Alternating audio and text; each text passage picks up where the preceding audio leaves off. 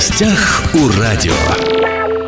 Здравствуйте, меня зовут Владимир Лозовой. Пчеловоды Хабаровского края продолжают активно собирать мед. Их продукция будет представлена на празднике «Медовый спас» на ярмарке выходного дня на площадке возле арены Ерофей завтра, в субботу. Сам же «Медовый спас» в этом году выпал на 14 августа, на понедельник.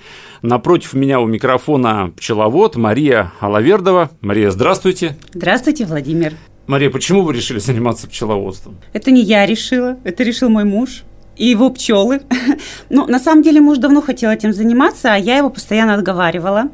И однажды пчелы сами к нам прилетели. Они приняли за нас это решение. Ну и с тех пор потихонечку все так стало развиваться. Ну а как то сами прилетели? Может быть, муж как-то схитрил этот момент, а потом не, выдал не. за то, что пчелы сами прилетели. Можно создать, не знаю, искусственный рой или нельзя каким-то образом?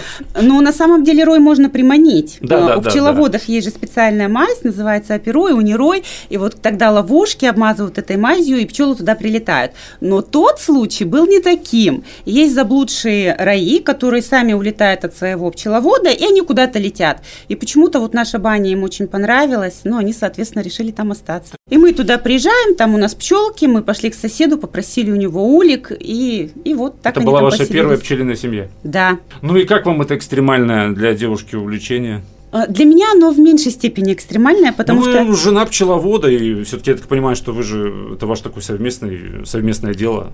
Даже не хобби, а, наверное, дело уже. Уже дело, да, оно совместное, но все-таки у нас есть разделение функционала. Вот муж как раз-таки занимается экстремальной частью, меня он бережет, поэтому я хожу, даю интервью, общаюсь э, с клиентами, пишу гранты, ну и так далее. То есть работаю, офисная работа, скажем так.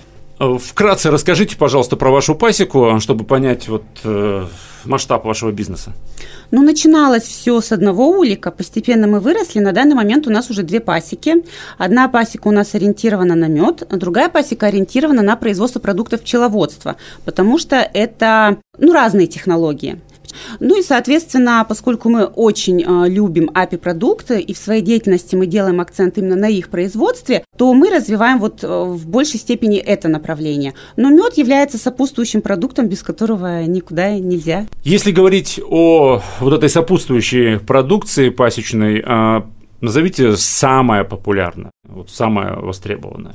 Огневка. Это что такое? Огневка это настойка э, огневки либо восковой моли она э, достаточно известная настойка. А, особенно большой популярностью пользовалась во времена ковида, потому что ну, люди очень переживали, хотели укрепить свой иммунитет, и она помогает как раз-таки специализируется на бронхолегочных, сердечно-сосудистых заболеваниях, просто повышает иммунитет. А есть, например, огненный мед, да, если настойка это спиртовая, то э, огненный мед это та же самая огневка на меду. И если изготавливать правильно по технологии, то это очень полезный и невероятно вкусный продукт, который любят дети. Собственно, что мы хотим хотим, чтобы наши дети не болели, поэтому надо есть огненный мед. Вы сказали, если соблюдать технологию, а где-то есть рецепты, да? Есть рецепты, мы с мужем проходили обучение на API-консультантов. Мы, конечно же, не можем быть API-терапевтами, потому что у нас нет медицинского образования, и, в принципе, API-продукты мы не предлагаем с целью лечения, да? Это именно э, средства, при помощи которых мы можем укрепить иммунитет, задействовать, активизировать ресурсы организма для того, чтобы организм уже сам мог сопротивляться, бороться с любым заболеванием, которое там может возникнуть. Если все-таки говорить о меде, если вот провести некую такую маркетинговую кампанию по поводу особенностей полезности нашего хабаровского меда, как бы вы его рекламировали, вот за какие особенности? И вообще есть такая вот градация хабаровский мед, приморский мед, приамурский мед, дальневосточный мед? Ну вот такого бренда, как дальневосточный мед, пока что нету, но я думаю, что у всех в голове очень четко сидит стереотип, что Дальний Восток – это дальневосточное здоровье, это природа, это эко, поэтому если бы мы проводили такую маркетинговую кампанию, то однозначно однозначно я бы делала акцент на том, что это в первую очередь экологически чистый мед. Такой первобытный, природный, максимально наполненный природной мощью. А, и, в принципе, это действительно так и есть, потому что плотность промышленных предприятий у нас на Дальнем Востоке, как ни крути, все-таки меньше, чем в западных регионах страны. Ну и, кроме того, климат здесь играет на пользу а, качества нашего меда, а, потому что Э, пчелы вот в тех районах, где короткий медоносный период и длинная зима, угу. делают мед максимально полезным. То есть они же делают мед для себя, и они понимают, что им важно выжить вот в, в период, э, когда они не могут собирать э, нектар. Соответственно, этот мед пчелы аккумулируются и делают максимально полезный мед. Если говорить о полезности меда, влияет как-то ну, вид меда на его полезность?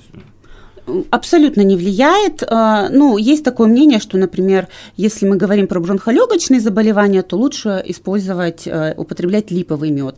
А в каких-то других случаях там еще другой. Но я думаю, что самое главное здесь брать качественный мед чтобы он был действительно там с Без искусственно добавленного сахара? Сто процентов. А если говорить о Хабаровске, ну, понятно, что о пригороде Хабаровска, о Хабаровском крае, какие у нас виды меда наиболее популярны? А, ну, мед можно по-разному классифицировать, но в основном это э, первоцвет, Соответственно, это первое, что у нас там есть бархат, да, ну, его либо больше, либо меньше. Разнотравье, уже, да? А, осеннее разнотравье, это вот у нас так называемое, это то, что в, в середине августа будет, ну и основной взяток наш это липа конечно. А, то есть Хабаровск – это липа?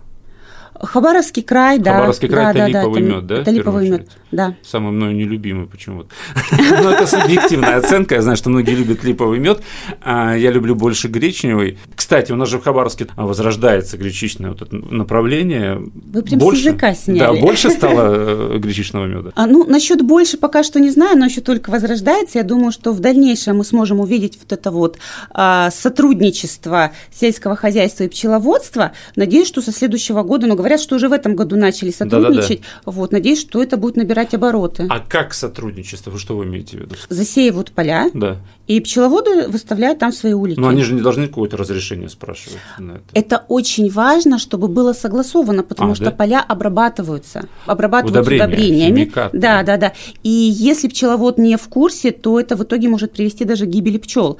И мы знаем, что на Западе такие случаи были, и прям ужасный результат, когда вымирает вся пасека.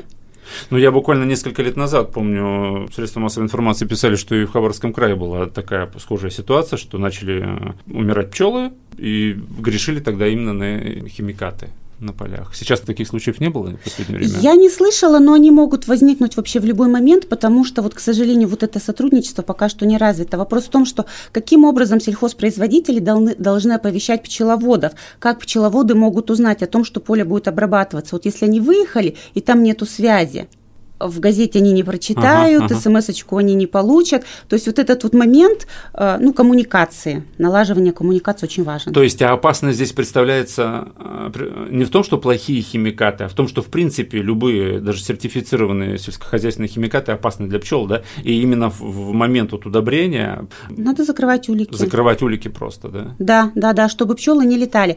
Вообще пчеловоды, ну, которые более крупные, в обязательном порядке сдают мед на анализы, и там как раз-таки есть пестициды, антибиотики и так далее, да, то есть на пестициды обязательно мед нужно проверять. Ну, надеюсь, что получится договориться с сельхозпроизводителями, потому что ну, гречичный мед очень вкусный. Очень вкусный, я очень. тоже его люблю, да. А, если говорить о липе, вот вы сказали, что Хабаровский край это в основном липовый мед. Опять же, много разговоров было о том, что идет вырубка липы, пчеловоды от этого страдают. Так это? Вырубка липы идет, и председатель э, Союза пчеловодов Хабаровского края постоянно поднимает вопрос об этом. Э, и, в принципе, вроде бы готовы его решать, но пока что, к сожалению, он еще не решен. Э, речь о том, что каждому пчеловоду, вот, например, как это могли бы решить, да, то есть в местах, где идет скопление, где находится большое количество пчеловодов, могли бы не вырубать липу на протяжении там 3-5 километров. Но для этого нужно знать, где находятся пчеловоды. Угу. А пчеловоды, в свою очередь, не очень хотят а, заявлять о себе, потому что привыкли работать тихонечко. Вот, то есть выходить э, на свет не очень хочется. Вот, поэтому тут такая обоюдная работа должна провестись. Но проблема такая есть, вырубка листа. Есть, есть, да, конечно. Вот сейчас наступил август, это самая жаркая пора для пчеловодов, насколько я понимаю, да? Или в любое время есть чем заняться? Ну, кроме зимы. Знаете, зимой тоже столько работы, да? вы не поверите. А, мы в прошлом году получили грант «Агростартап», и по гранту приобрели а, две с половиной тысячи рамок. А они же приезжают в разобранном виде. Соответственно, что ты делаешь зимними вечерами долгими? Рамки собираешь. Сколачиваешь рамки, натягиваешь проволочку, да. да, наващиваешь их. Вот это у нас был такой семейный тимбилдинг.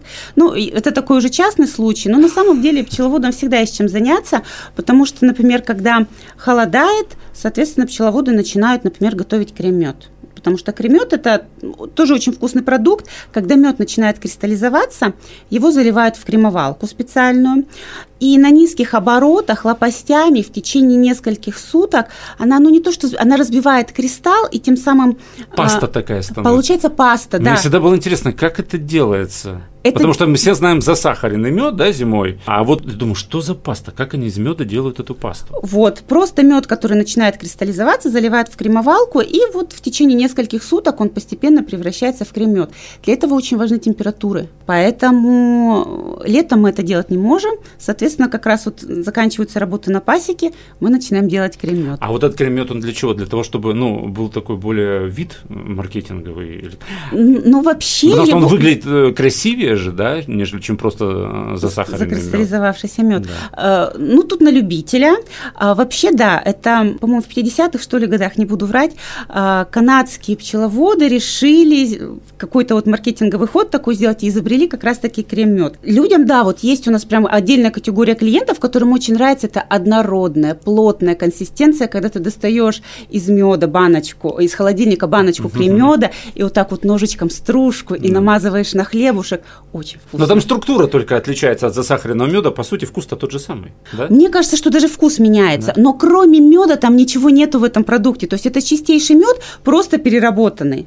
То есть, по, по большому счету, он сохраняет полезные свойства меда. Вку, ну вот вкус, видимо, за счет консистенции чуть-чуть другой, да. Вы уже сказали про агростартап. Часто мы слышим СМИ о том, что пчеловодам предоставляются те или иные меры поддержки. Вот наиболее действенные можете назвать? Агростартап – это для начинающих пчеловодов, для тех, кто хочет себя попробовать, выйти на более серьезный уровень своего дела. Бизнеса uh-huh, не назову uh-huh. это дело. Очень хорошая поддержка, конечно, э, требует э, вложения личных средств, потому что 90%, ну, то есть, грубо говоря, ты покупаешь что-то за 100 тысяч, 90% оплачивает государство, 10% оплачиваешь ты. К этому нужно быть готовым. Вот. Нужно быть готовым к большому сбору документов. Но в общем и целом поддержка классная. Ну и к отчетности, я так понимаю, быть Отч- готовым. Отчетность большая, серьезная, да, учитывая, э, что 21 век – это век цифровизации, uh-huh, что все это переводится в электронный электронный документооборот, да, нужно к этому быть готовым. А, есть еще субсидия, я знаю, что, правда, она есть не во всех регионах, например, на пчелосемью выдают 600 рублей. А, много ли, мало, каждый решает сам, ты должен предоставить свои расходы, а, то есть на пчелосемью 600 рублей тебе дают, а ты должен расходы на 1200 на пчелосемью предоставить, то есть половину оплачивают. Но, тем не менее, я тоже считаю, что это хорошая поддержка для пчеловодов. Вот вы сказали, что это не бизнес, это дело. Насколько пчеловоды себя чувствуют хорошо в Хабаровском крае среди всех остальных сельхозпроизводителей? Ну, пчеловоды в большинстве своем являются владельцами личных подсобных хозяйств. То есть сказать, что они занимаются бизнесом, нельзя. Бизнесом занимается какой-то маленький процент пчеловодов. В основном, э, первое, когда ты начинаешь заниматься пчеловодством, сначала ты ешь мед сам. Потом ты начинаешь угощать родственников. Потом родственники угощают своих друзей, и люди уже к тебе приходят и говорят, а можно у тебя купить мед?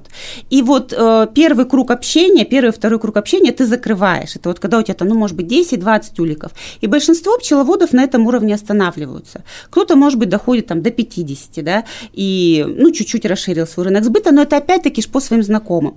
Если ты хочешь выходить уже, конечно, на более серьезный уровень, то здесь необходимо как в любом бизнесе, э, вкладывать личные средства – и к этому тоже нужно быть готовым. Это анализы на мед, это упаковка, тара, этикетки, mm. это дизайнер в том числе. Вот мы сейчас с мужем запустили э, интернет-магазин. Каждый может зайти, посмотреть продукцию, послушать про нее, почитать про нее, с нами познакомиться. То есть это вот как один из вариантов. Но любой интернет-магазин нужно продвигать, то есть ты должен вкладываться ну, конечно, не только в его разработку, да, но и в его продвижение, правильно. Э, другой вариант, мы вот тоже хотим попробовать выйти на Озон.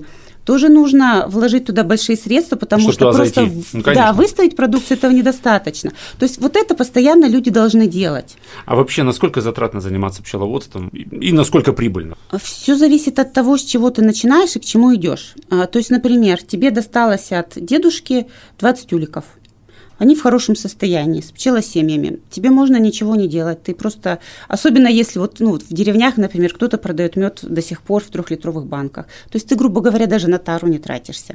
Вот. Кто-то хочет сделать этикеточку, и ему уже нужно дополнительные средства вкладывать. А, а кто-то начинает с нуля и ему нужно сразу же купить там, например, 50 уликов, 50 пчелосемей. Эти улики нужно оснастить пчелоинвентарем, нужно э, построить ну, что-то хранилище. Да? То есть это совсем другой старт. А сколько стоит на пчелосемья сейчас? Около 6 тысяч. 6 тысяч – это один улик? Это одна пчелосемья, к этому еще улик. А как обстоят дела с продажей меда в Хабаровском крае, Хабаровске? По-разному тоже. У кого наработана клиентская база, да, вот то, о чем мы говорим, кто продает по своим родственникам, ну, там, собственно, как продавали, так и продают. Кто хочет выйти на более широкий рынок, э, конечно, сталкивается с тем, что очень много фальсифицированного меда, потому что мед это считается один из наиболее легко подделываемых продуктов. Угу. Есть такая интересная статистика, что э, пчеловодов становится меньше, а меда становится больше. Как оно так может быть? Откуда вообще это все? А, поэтому, конечно, я всегда клиентам говорю, очень важно найти своего пчеловода и работать именно с ним. Это помогает пчеловоду удерживать свою клиентскую базу и развивать свое пчелохозяйство, а клиентам помогает получать качественный продукт, гарантированно качественный продукт. В завершении разговора несколько обывательских вопросов. Пчелы бывают добрые или злые? Бывает. Бывает и добрые, бывает и злые. Это не сказки? Это не сказки. Да? Знаете, мы когда начинали заниматься пчелами, иногда муж приходит и говорит, сегодня раз 10 ужалили. И я говорю, вот видишь, ты вредный, и пчелы у тебя вредные. Вот. А только со временем я узнала уже, что пчелы могут быть ну, более злобные, да, рассерженные на погоду, на ветер, на дождь, они на все это реагируют. Конечно, когда мало взятка в природе, а, они тоже, и, соответственно, если пчеловод идет, заглядывает к ним в улик, то они злятся, потому что они чувствуют, что у них забирают их корм. Вот. Ну, плюс еще бывают разные породы у пчел, и какие-то а, породы... То есть породы разные бывают. Породы разные, да, какие-то пчелы более миролюбивые, какие-то злобливые, райливые. Они, конечно, создают больше хлопот пчеловоду. А как пчелы относятся к тому, что мы забираем у них мед? По сути, вы же у них мед забираете? Мы забираем у них мед, и если взяток в природе есть, то они активизируются и начинают забирать больше. И иногда говорят, что даже о том, вот, например, ты сегодня скачал мед у пчел, а на следующий день они там чуть ли не в два раза больше э, собрали нектар. Ну, там же хитрость есть, да, там же не весь все-таки мед забирается, всегда несколько рамок оставляют. Конечно, да, конечно, да. да. Ну и пчеловод всегда заботится о своих пчелках, чтобы им было что поесть. Вот вы говорите, говорите, что муж сказал, меня сегодня раз 10 укусили. А сколько в среднем пчеловода вот в летний день, самый активный, когда непосредственно надо работать с ульями, вот в день кусают пчелы? Да жалят по-разному. По-разному. По-разному, да. Здесь статистику не выведешь. Вот у нас дети помогают иногда мужу. Ну, кажется, они же дети такие э, ветреные. Они то одели сетку, то не одели, то забыли снять, забыли надеть перчатки. И они могут целый день бегать, и их ни разу не ужалят. А иногда приходит и вроде бы только вот вышел из машины, и хоп, уже под глаз тебе пчела так жахнула хорошенечко. Всякое бывает со временем привыкаешь к этим укусам, да? Это поначалу уже больно, а, допустим, к концу сезона уже как бы и не больно, да? А, опытные пчеловоды а, в середине зимы начинают говорить, руки жало просят. А, да? Соскучились, да. Ну вот на этом, наверное, мы и закончим наш разговор. Напомню, что сегодня мы говорили о пчелах, мы говорили о меде, мы говорили еще неожиданно для меня о сопутствующих продуктах. API-продуктах. API-продуктах. Очень интересно. Напротив меня у микрофона была Мария Алавердова, пчеловод, супруга пчеловода. Мария, спасибо, что пришли, интересно рассказали. Поздравляю вас с наступающим медовым спасом. Успехов вам и вашей семье в этом семейном деле. Спасибо вам большое. Всего хорошего. Уважаемые друзья, все записи наших интервью есть на подкастах. Восток России представлен во всех разрешенных социальных сетях. Всем самого хорошего. Гостях у радио.